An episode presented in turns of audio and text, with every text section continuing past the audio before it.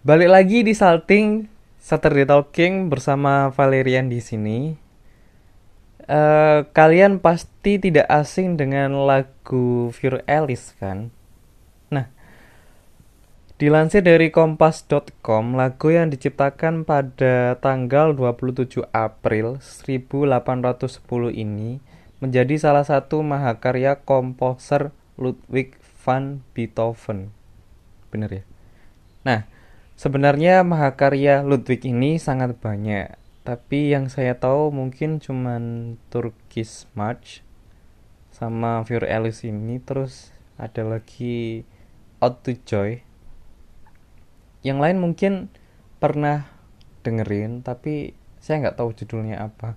Jadi cuman saya dengerin aja karena enak. nah, dilansir dari merdeka.com, Komposer Jerman ini lahir pada tanggal 16 Desember 1770.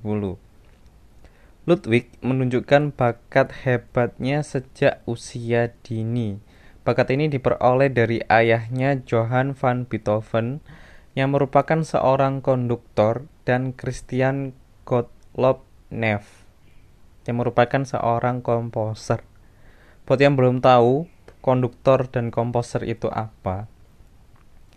Kalau konduktor itu sebenarnya uh, sama seperti dirijen, cuman kalau dirijen kan di paduan suara. Kalau konduktor itu biasanya di orkestra. Jadi tugasnya konduktor itu adalah untuk uh, memastikan temponya, lalu kemudian memastikan uh, penekanan pada instrumen karena di instrumen e, istilah penekanan itu seperti ada forte, terus kemudian ada pianissimo, ada banyak lah sebenarnya, ada permata juga. Jadi permata itu biasanya di akhir lagu tambah mengecil, tambah mengecil, tambah mengecil. Nah itu tugasnya e, konduktor untuk memastikan tersebut. Yang paling penting adalah tugas konduktor, yaitu memastikan lagu yang dibawakan sesuai yang ditulis oleh si komposer lagu tersebut. Nah, kalau komposer itu adalah yang menulis atau yang menciptakan lagu tersebut. Nah, kalau si Ludwig ini bisa dua-duanya. Jadi dia bisa menulis lagu dan dia juga menjadi konduktor di pergelaran or orkestranya sendiri gak belibet namun hal ini mulai redup ketika Ludwig menderita penyakit sifilis kongenital yang menjadi wabah di Eropa saat itu. Dilansir dari bbc.com, efek samping dari penyakit ini bisa berdampak salah satunya pada pencernaan, anemia tuli, yang diderita oleh Ludwig. Sebenarnya efek samping dari penyakit ini ada banyak kalau saya baca di sumber lain. Uh, kemudian karena penyakit tersebut, Ludwig menyendiri meninggalkan kota Wina ke kota terdekat bernama Heiligenstadt pada tahun 1802 atas saran dari dokternya untuk menenangkan diri. Nah, di kota tersebut, Ludwig kehilangan motivasinya sebagai komposer. Ludwig merasa sangat tertekan dengan penyakit yang dideritanya, bahkan sempat berpikir untuk bunuh diri. Namun, Ludwig bangkit menulis lagi. Dia mendapatkan motivasi lagi. Dilansir dari bbc.com, Ludwig terus menulis lagu yang bahkan sangat menciptakan lagu yang ekspresif, mengharukan dan eksperimental. Hmm, mungkin memang pendengaran Ludwig uh, berkurang ya teman-teman, tapi imajinasi dan kreativitasnya dalam bermusik masih sangatlah luar biasa, jangan ditanya lagi deh. Ada salah satu pergelaran acara orkestranya Ludwig sendiri. Ketika tengah asik sebagai konduktor, sampai-sampainya begitu asiknya sehingga di akhir lagu dia terus menggerakkan tangan sampai salah satu solois mendekatinya dan membalikkannya sehingga ia bisa melihat tepuk tangan yang meriah. Pada saat itu pendengaran Ludwig sudah sangat terbatas. Jadi ia tidak sadar kalau lagu itu sebenarnya udah mau selesai, bahkan tepuk tangan dari uh, para penonton yang ada di apa sih gedung orkestranya itu apa sih gedung orkestra lupa aku namanya. Di gedung orkestranya itu sampai gak kedengeran. Nah keren tuh. Jadi si Ludwig ini memakai alat bantu pendengaran. Nah itu tadi cerita dari salah satu musisi yang berjuang di tengah keterbatasannya. Ya musik kan tujuannya untuk didengarkan ya. Tapi ini memiliki masalah pendengaran. Nah, tapi si Ludwig bisa menciptakan uh, atau menulis lagu-lagu yang menurut saya itu rumit ya, karena orkestra itu sangat rumit. Dan tapi hasilnya luar biasa gitu. Nah, ini keren nih. Jadi dia tetap berjuang walaupun dalam keterbatasan. Nah, aku ada sepupu nih yang aktif dalam aksi sosial di sekolah disabilitas mungkin kita bisa berbagi apa ya berbagi cerita apa yang dirasakan di sana gitu kan? Nah sekarang kita kedatangan uh, orang tersebut. Eh orang iya. Mbak tersebut yaitu Mbak Rahayu. Mbak Rahayu apa kabar? Alhamdulillah baik. Luar biasa ini. Masnya apa kabar nih? Alhamdulillah baik Sekarang lagi di Bandung ya katanya? Iya, ini lagi uh, waktu ada waktu senggang kan, lagi kuliahnya juga libur. Terus aku lagi magang ini. Tapi magangnya juga libur. Oh, magangnya juga libur. Iya. Kok tiba-tiba ke Bandung? Ini gimana nih ceritanya ini? Iya kan dari dulu sebenarnya pengen ke Bandung ke rumah ke rumah Bude ya. Hmm. Terus ini ada waktu, ya udah ah sempetin kan karena tahun depan juga udah mau tugas akhir, jadi lebih sibuk. Terus habis itu insya Allah kerja. Jadi nanti bakal nggak ada waktu gitu. Hmm, udah berapa hari di Bandung kak? Ini udah 8 harian dan hari Kamis nanti rencana mau pulang. Oh, lama ya ternyata. Saya ya, kaget saya denger dari ini kemarin kan uh, aku ada tugas di uh, bukan ada tugas di ada tugas buat wawancara psikolog kan aku iya. wawancara yeah. Mbak Tika kaget yeah. lagi dengar apa lagi nganterin Mbak Ayu lah Mbak Ayu di Bandung gitu iya yeah. ini hmm. uh, sebuah kehormatan ya diundang ke podcast podcastnya Mas Rian Terima kasih, terima kasih. Saya juga terima kasih sudah mau nyempetin nih buat. Iya.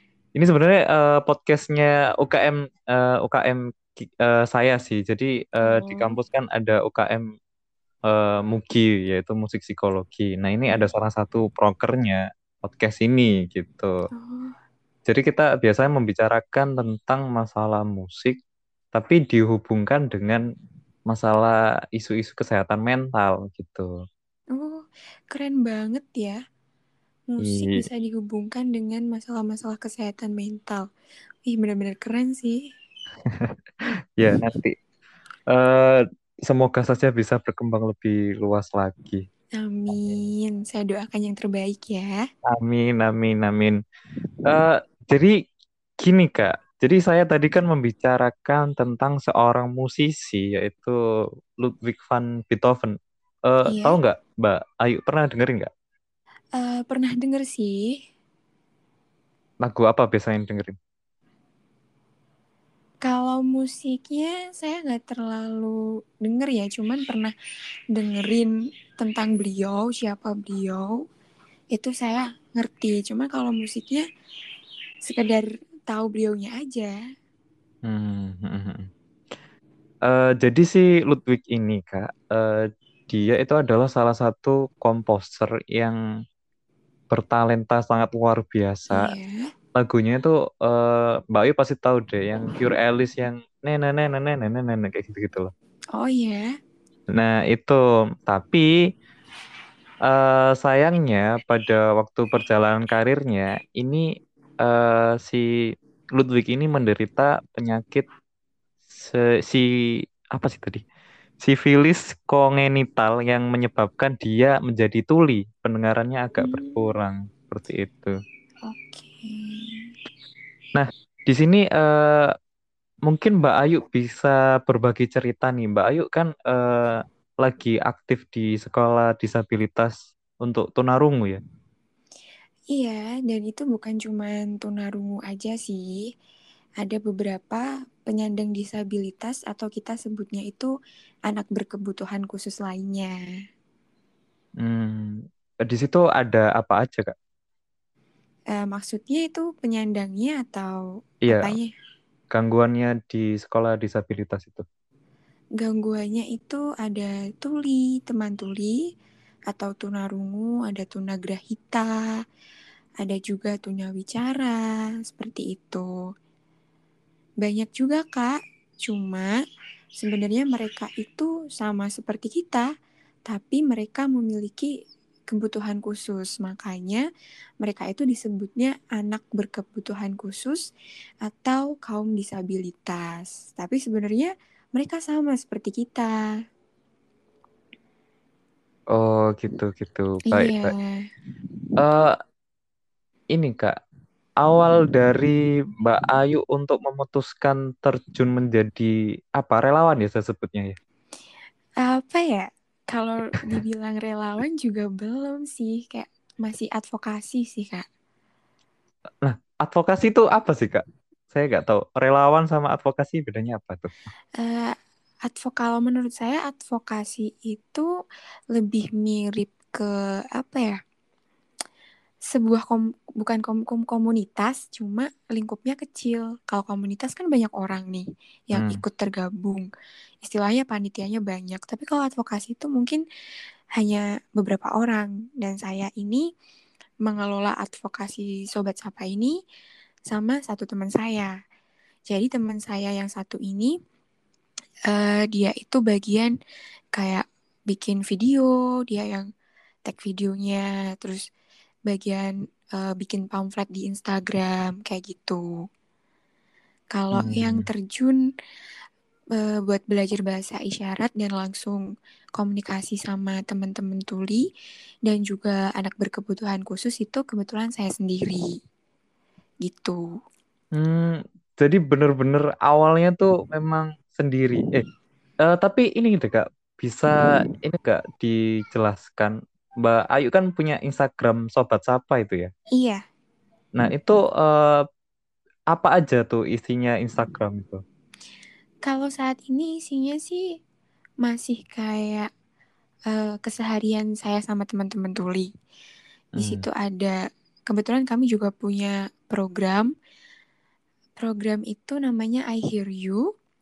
Itu bagi-bagi alat bantu dengar dan kami juga share di Instagram, terus juga ada teman-teman uh, tuli yang mungkin menginspirasi, kami juga share di Instagram.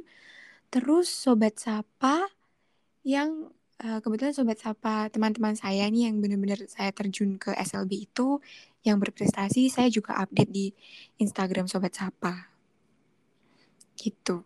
Hmm, jadi uh, Mbak Ayu apakah mengadakan galang dana untuk uh, memberikan bantuan alat pendengaran itu atau bagaimana? Atau Mbak Ayu beli sendiri atau gimana? Kalau galang dana sih saya belum berani ya, karena itu pasti ke, susah banget. Maksudnya kita tuh dipercaya sama orang, berarti kita harus mempertanggungjawabkannya ya kan. Mm-hmm. Sementara ini saya masih pakai dana pribadi. Uh, keren. Jadi ya nggak bisa langsung banyak yang uh, dibantu gitu misalkan bisa-bisa tuh cuma dua bulan sekali atau tiga bulan sekali karena saya juga bagi-bagi sama kebutuhan kuliah dan juga kebutuhan untuk uh, advokasi saya. Oh gitu. Jadi yeah. memang benar murni dari uang sendiri gitu ya? Iya, paling dibantu sama orang tua. Oh keren keren keren baik baik. Nah sebenarnya uh, saya penasaran nih kak. sebenarnya alat bantu pendengaran itu mainnya di mana? Apakah kalau nggak salah di frekuensi gitu ya? Atau gimana? Iya, iya di frekuensi. hmm. Terus uh, ada juga teman tuli itu yang kadang nggak suka pakai alat bantu dengar karena mereka biasa sunyi terus tiba-tiba pakai alat bantu dengar itu katanya pusing terus keganggu gitu. Jadi saya kalau pengen nawarin itu yang memang benar-benar mau. Dan prosesnya itu juga lumayan panjang. Kita harus pergi ke dokter dulu ke dokter THT dicocokin alat mana sih yang cocok karena nggak bisa random. Kan ada tuh yang dijual bebas di apotik. Nah, hmm. biasanya yang dijual bebas di apotik itu untuk teman tuli yang uh, pendengarannya tuh masih sedikit jelas gitu. Jadi misal dia pakai alat itu masih bisa dengar. Tapi kalau memang teman tuli yang sudah bawaan dari lahir terus uh, katakanlah sudah agak berat, jadi nggak bisa dengar sama sekali, itu perlu dokter Oh gitu ya. Iya. Oh saya pikir itu kayak beli headset gitu enggak ternyata. Enggak, itu masih ada cocok-cocokannya. Kadang udah ke dokter ya kan, udah ke THT dikasih saran beli alat ini, kita beli, tapi dianya masih nggak cocok kayak ini aku pusing dan lain sebagainya. Banyak keluhannya sebenarnya. Oh gitu. Itu habis biaya berapa tuh kak untuk satu alatnya itu? Satu pasang ya berarti? Iya satu pasang. Aduh, kalau itu sih rahasia. keren keren keren baik baik. Nah sebenarnya uh, awal dari Mbak uh, Mbak Ayu ini terus kalau nggak salah itu tiba-tiba uh, apa sih pengalaman yang membuat Mbak Ayu oke aku ingin bantu para sahabat berkebutuhan khusus gitu gimana Oke, tuh? ini cerita dari awal nih ya. Hmm. Jadi awalnya dulu Sobat Sapa itu lahir, aku inget banget tahun 2018. Waktu itu aku masih SMA, terus uh, aku pergi pulang sekolah kan, pergi buat beli kuota. Mm-hmm. Nah, mhm. ke salah satu counter, counter handphone yang ada di Nganjuk. Nah, di sana itu aku ketemu sama salah satu temen tuli yang dia itu kesulitan buat komunikasi sama uh, istilahnya pegawai yang ada di counter tersebut. Dan di sana tuh nggak ada satupun yang bantuin. Nggak karena nggak ada satupun yang ngerti bahasa isyarat. Dan uh, untuk informasi sobat uh, sobat sapa itu bisa nulis teman tuli teman tuli itu bisa nulis. Tapi bahasa yang ada di tulisan teman-teman tuli itu beda sama kita. Jadi misalkan uh, aku ingin pergi. Dia nggak akan nulis aku ingin pergi bisa jadi dia nulisnya pergi ingin aku. Kayak gitu jadi dibolak-balik sampai sekarang pun ketika saya komunikasi pakai chat kan sobat sapa itu teman-teman tuli juga aktif juga di media sosial. Jadi saya sering komunikasi juga lewat WA lewat Instagram. Itu kadang saya juga masih agak bingung untuk mencerna.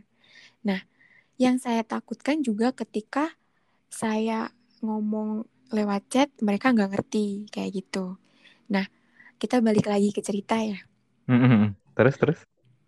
Di sana dia bingung teman-temannya itu eh teman-temannya maaf di sana dia tuh bingung si pegawainya juga bingung karena nggak ngerti ini ngomong apa. Nah sejak saat itu saya berpikiran bahwa uh, kalau saya bisa meringankan sedikit saja, kalau saya bisa belajar bahasa isyarat atau bisa bahasa isyarat sedikit saja, saya itu udah bisa ngeringanin beban teman tulis sedikit aja gitu. Nah, sejak saat itu saya belajarnya tuh dari YouTube awalnya. Saya masih inget banget nama channelnya itu Ika Karlina.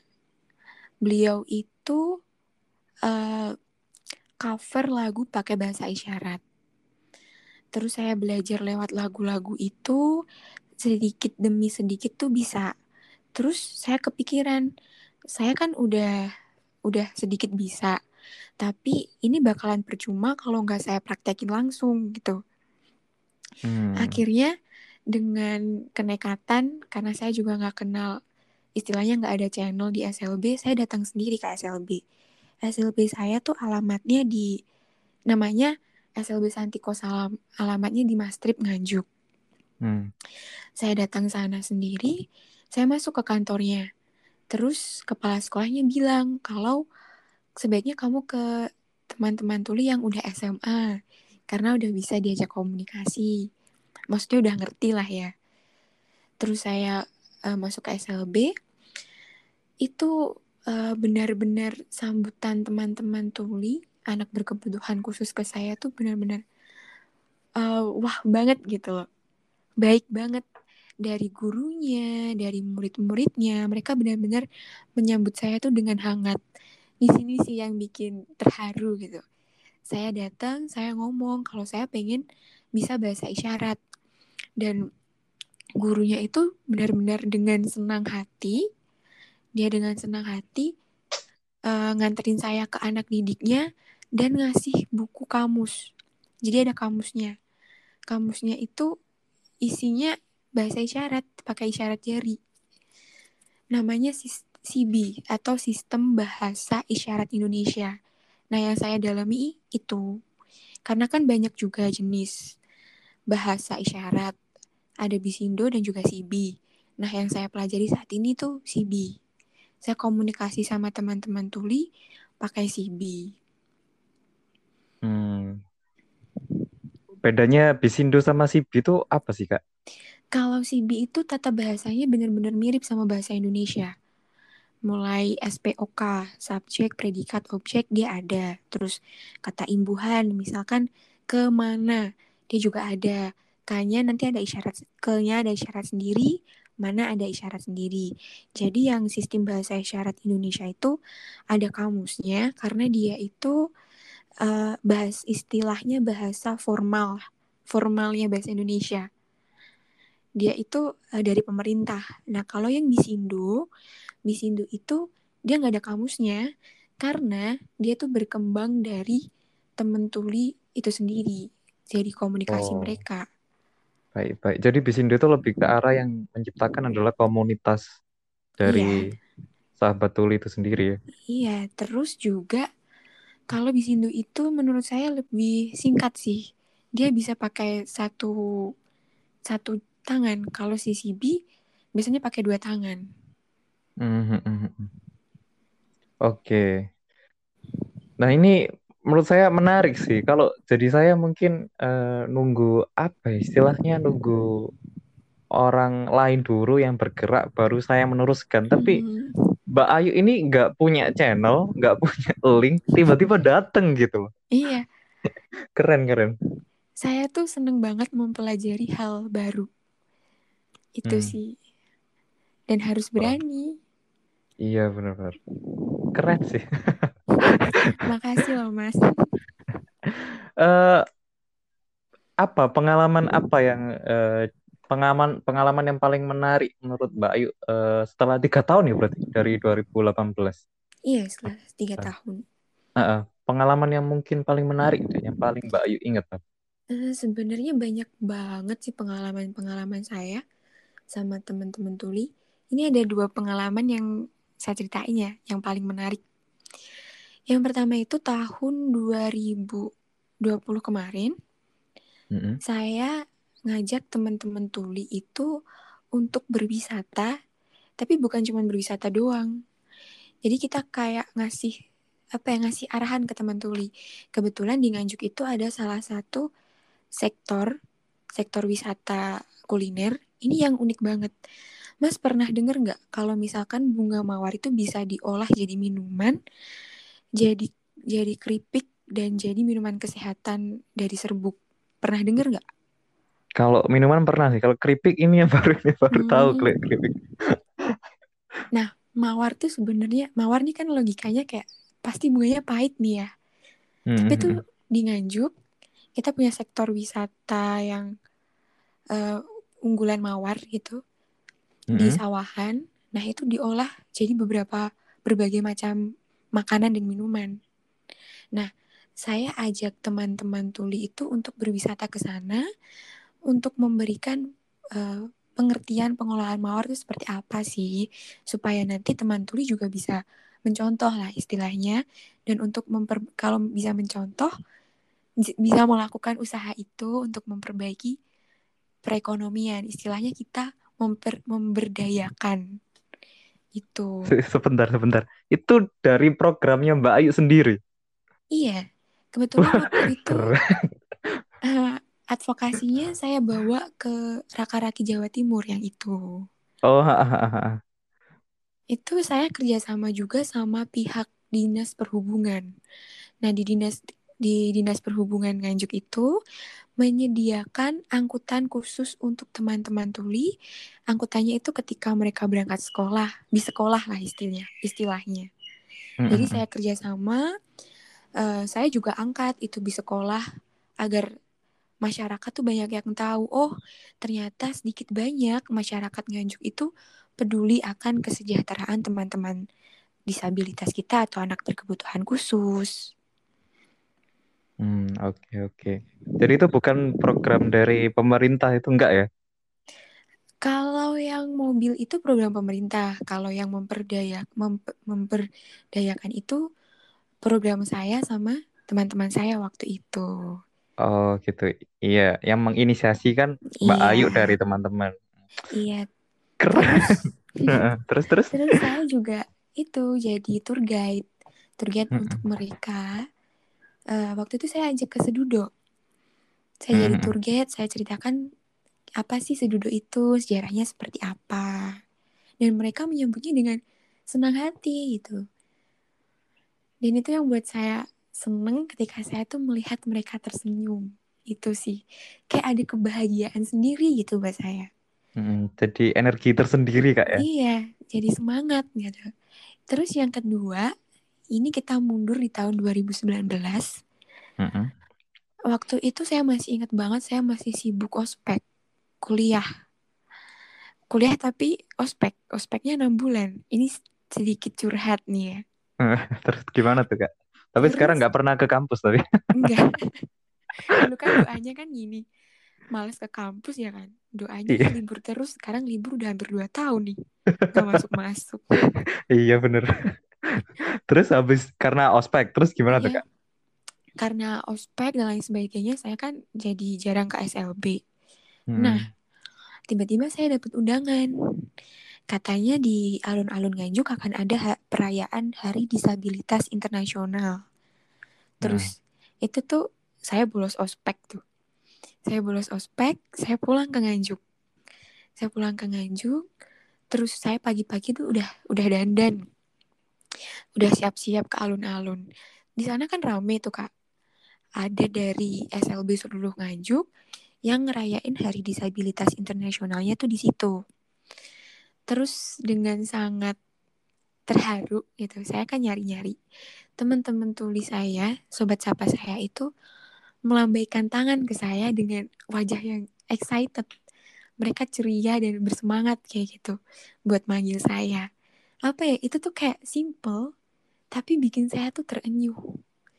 Oh ternyata mereka, saya tuh merasa benar-benar dihargai dan saya dianggap sebagai teman.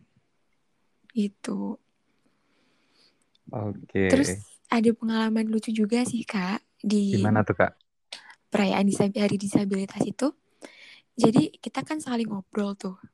Nah, saya ngobrol sama salah seorang. Kita nggak saling kenal, kita juga belum pernah ketemu. Kita udah ngobrol pakai bahasa isyarat, udah seru. Terus uh, di belakang saya ada teman saya, teman tuli yang ngomong gini uh, pakai bahasa isyarat tapi kalau diterjemahin gini. Kak itu sama-sama teman dengarnya. Teman dengar tuh yang bisa istilahnya bisa ngomong. Hmm. kak itu sama-sama bisa ngomongnya. Terus aku kaget kan loh kamu bisa ngomong? Terus dia juga jawab iya aku bisa ngomong. Ternyata kita berdua sebenarnya sama-sama teman dengar tapi kita ngomong pakai bahasa isyarat dan itu udah panjang lebar. Kita nggak tahu dia ngira saya teman tuli, saya ngira dia teman tuli. Hmm, iya. iya. Jadi agak ini ya, agak awkward. ya kita kita jadi ketawa Hmm. sama-sama kita sama-sama dikira saling uh, kita sama-sama ngira kalau kita tuh tuli gitu oke gitu uh, selama kakak ber apa sih jadi advokasi di sekolah disabilitas ada nggak sih kak um, apa uh, sahabat-sahabat tuli yang cerita ke kakak tentang permasalahan hidupnya itu seperti apa atau mungkin dia lagi galau itu gimana tuh kak? Ada banyak kak. Kadang orang tua dari teman tuli itu sendiri yang cerita ke saya dan tanya gimana jalan keluar untuk anaknya. Ada teman tuli yang pernah cerita ke saya gini, kenapa sih uh, kami itu dipandang sebelah mata? Hmm. Kayak misalkan bekerja. Dalam bekerja pun banyak orang yang gak percaya dengan karya kami. Padahal kami tuh sebenarnya sama, tapi kami istimewa. Itu hmm. yang benar-benar dikhawatirkan oleh teman-teman tuli. Terus untuk layanan pemerintah. Bukan cuma layanan pemerintah aja sih sebenarnya. Kayak tadi balik lagi ke cerita saya di toko kayak gitu-gitu. Itu kan uh, kurang banget memperhatikan teman tuli ya. Jadi mereka benar-benar tidak mendapatkan haknya untuk berbicara. Bicara itu menurut saya bukan cuma kita pakai bahasa lisan, tapi juga dengan bahasa isyarat juga disebut bicara. Mm-hmm. Mereka kehilangan hak itu, padahal itu adalah hak semua manusia, ya kan? Mm-hmm. Nah, kalau misalkan dalam satu instansi atau dalam satu uh, istilahnya toko gitu, ada satu aja orang yang ngerti bahasa isyarat, pasti dunia ini akan jadi lebih baik gitu. Atau banyak orang yang peduli terhadap sobat sapa atau teman-teman tuli dengan banyak yang belajar bahasa isyarat, pasti dunia ini bakal jadi lebih baik buat mereka. Tapi saya juga ngelihat banyak perkembangan sih kak. Kayak dua tahun ini, ospek-ospek di kampus itu biasanya nyelipin itu tugas untuk bahasa isyarat. Waktu itu kebetulan tugas ospek saya juga gitu. Dan banyak banget teman-teman saya yang dari kelas lain, jurusan lain, satu kelas juga, itu tanya ke saya, gimana sih bahasa isyaratnya ini, bahasa isyaratnya ini gitu. Saya jadi guru dadakan gitu di depan kelas waktu hmm. itu. Hmm. Nah, itu sebenarnya saya udah apa ya udah udah diapresiasi sih kak. Okay. Mengapresiasi apa ya? Kok ngapresiasi sih? Karena usaha dari Mbak Ayu mungkin. Bukan, bukan juga. Maksudnya kayak udah ada yang peduli itu. Oke, oke. Hmm. Tapi terus yang berhubungan sama curhatan-curhatan sobat siapa sih? Ya itu sih Kak. Kurangnya kesempatan dan juga minimnya pengertian dari lingkungan sekitar gitu. Mm -hmm. Oke, uh, tapi kalau saya lihat mungkin uh, beberapa, nggak beberapa sih maksudnya orang-orang sekarang lebih aware tentang masalah orang lain ya dalam artian uh, mungkin di sobat tuli terus kemudian di masalah kesehatan mental. Kalau dulu uh, mungkin uh, orang hanya menganggap kesehatan mental itu seolah-olah sebagai penyakit seperti kesurupan atau kemasukan setan. Tapi sekarang ya alhamdulillah lebih aware. Jadi uh, uh, itu. Tapi kalau untuk masalah kaum disabilitas sekarang di TV juga di berita disiarkan apa sih namanya? Orang yang menerjemahkan iya ada penterjemah bahasa isyarat ya itu. Nah itu di pojok. Seneng sih liatnya ya iya. ada awareness di situ. Nah, untuk masalah ini, masalah motivasi, apakah di teman-teman disabilitas itu memiliki motivasi yang rendah atau memang malah lebih tinggi daripada kita yang ini, yang Nor normal, hmm, gitu normal, ha, ha. Kalau motivasi saya ngelihatnya itu tinggi malah. Jadi hmm, gini, tinggi. iya, mereka itu nggak pernah merasa mereka kekurangan. Saya yang uh, yang saya petik, yang saya dapatkan pelajaran dari mereka tuh itu, mereka itu semangat, mereka itu ceria, mereka nggak pernah ngerasa bahwa aku memiliki kekurangan. Mm -hmm.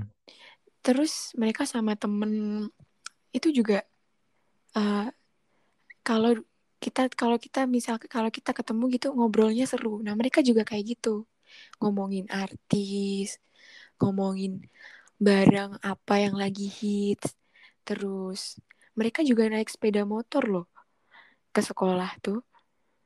Waktu itu saya naik sepeda motor Beat ya. Temen tulis saya tuh cewek. Dia naik Ninja. Serius ini. Hmm, keren. Terus gimana tuh gimana tuh? Sebenarnya kan itu agak bahaya ya kak. Hmm, hmm. Cuman mereka tetap mau naik aja. Mereka juga semangat banget sekolah. Terus apa? Uh, saya pernah, saya punya temen, dia itu punya usaha sendiri kak.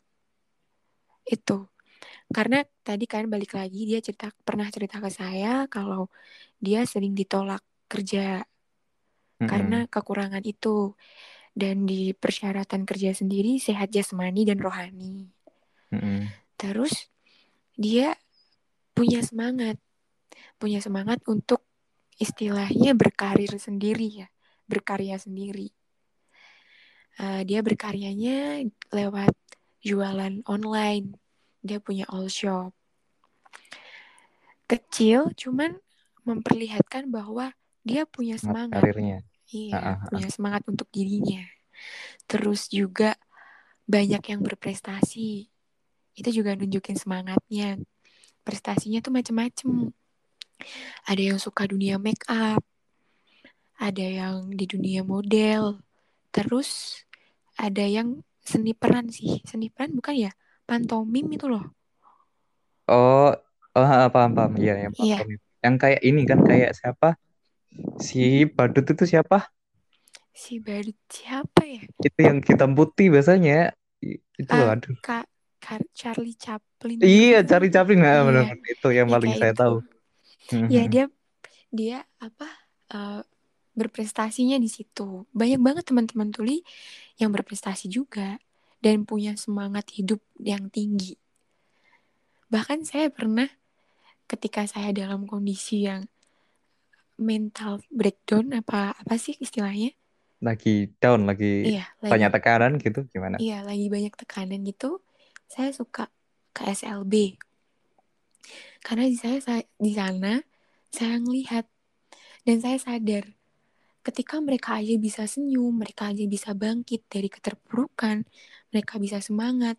Kenapa Allah yang ngasih saya pendengaran lengkap, panca in, panca indera lengkap, kenapa saya nggak nggak semangat dan uh, galau lah, galau dalam menghadapi masalah ini, gitu.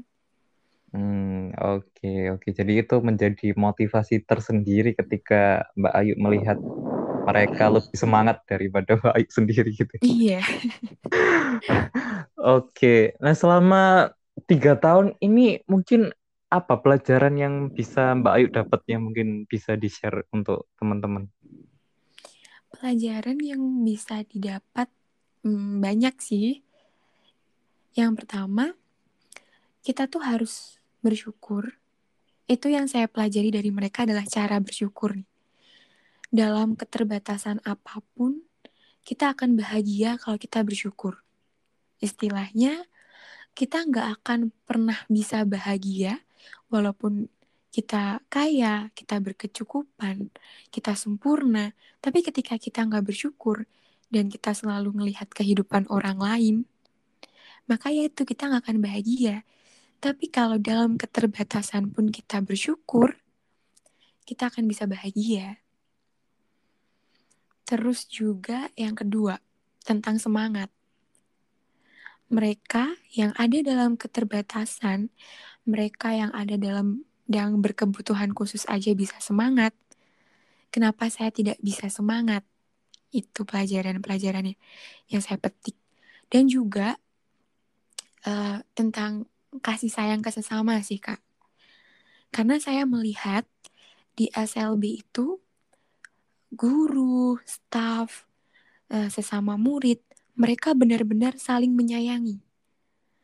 Di sana itu bahkan ada yang disebut adik, ada yang disebut kakak.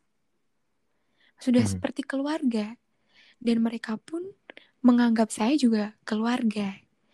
Jadi, pelajaran yang saya dapat di situ juga itu tentang kasih sayang yang tulus terhadap sesama. Hmm, oke okay, oke. Okay. Jadi pelajaran yang didapat itu masalah tentang support sistemnya, lalu kemudian fokus pada apa sih kalau fokus pada kegagalan itulah yang akan kamu dapat gitu. Tapi iya. mereka ini fokus pada kesuksesan gitu ya kak ya? iya. ya. Oke, menarik nih.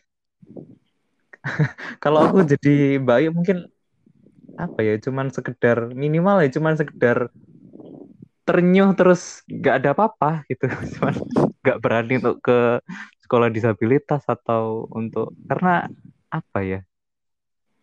Untuk menjadi pioner itu menurut saya sangat susah sih memang.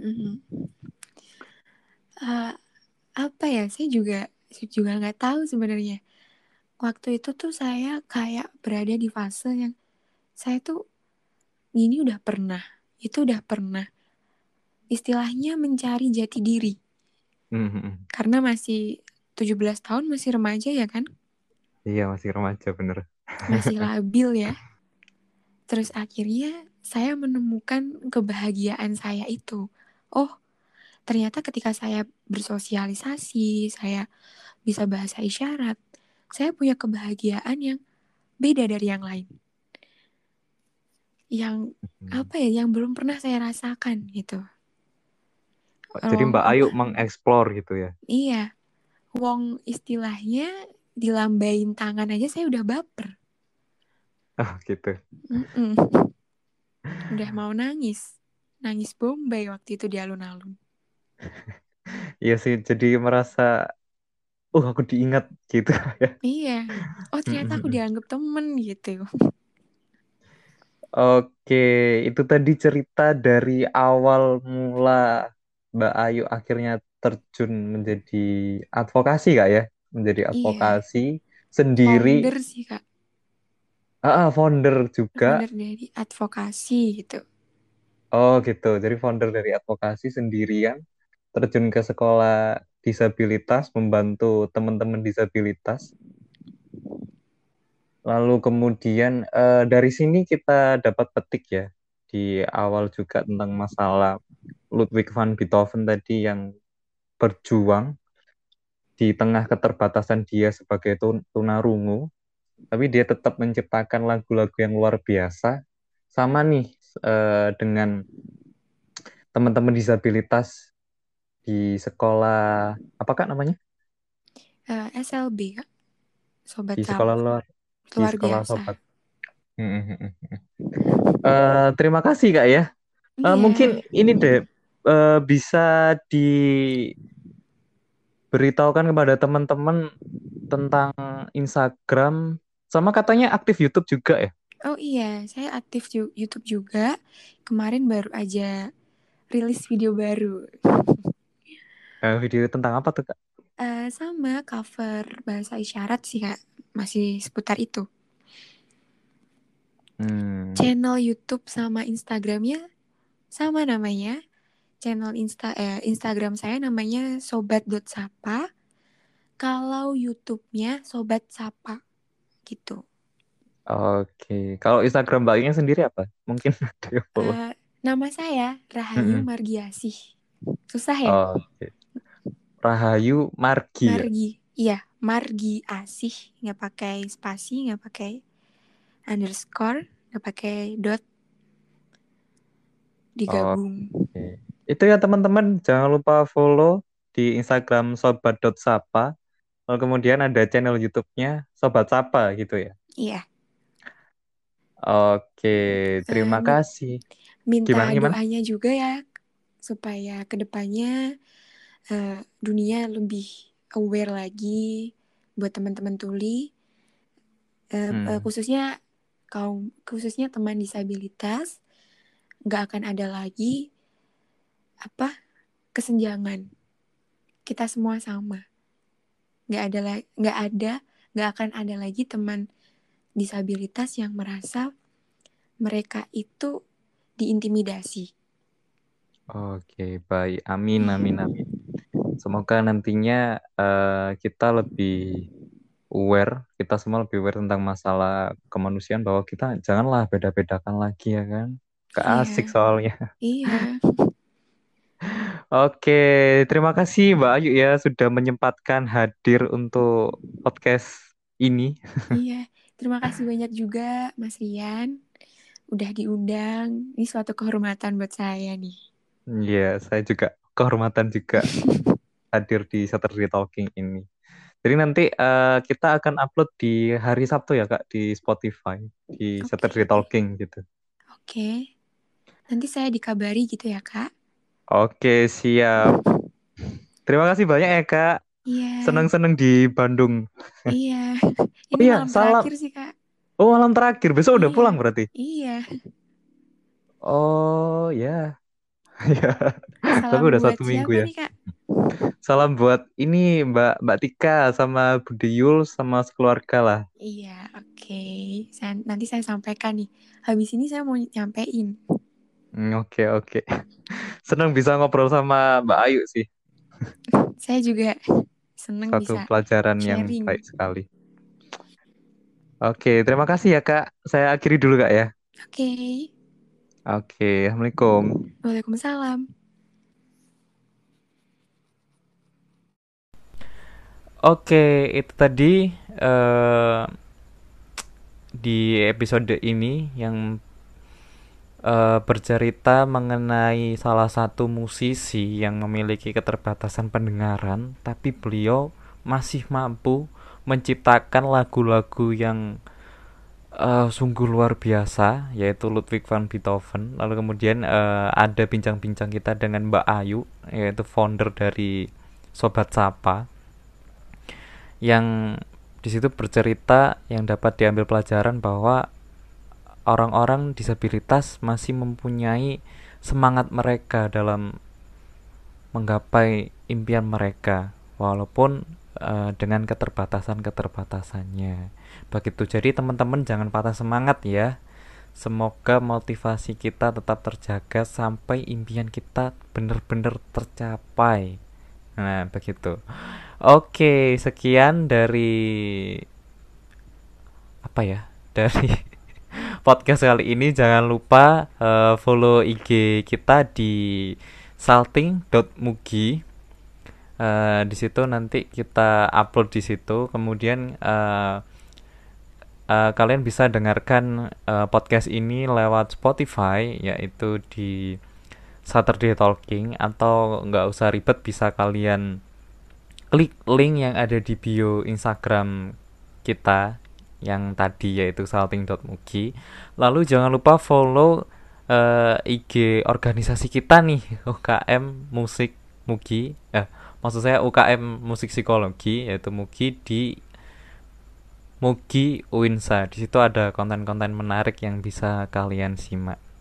Oke, itu saja. Valerian di sini. Adios.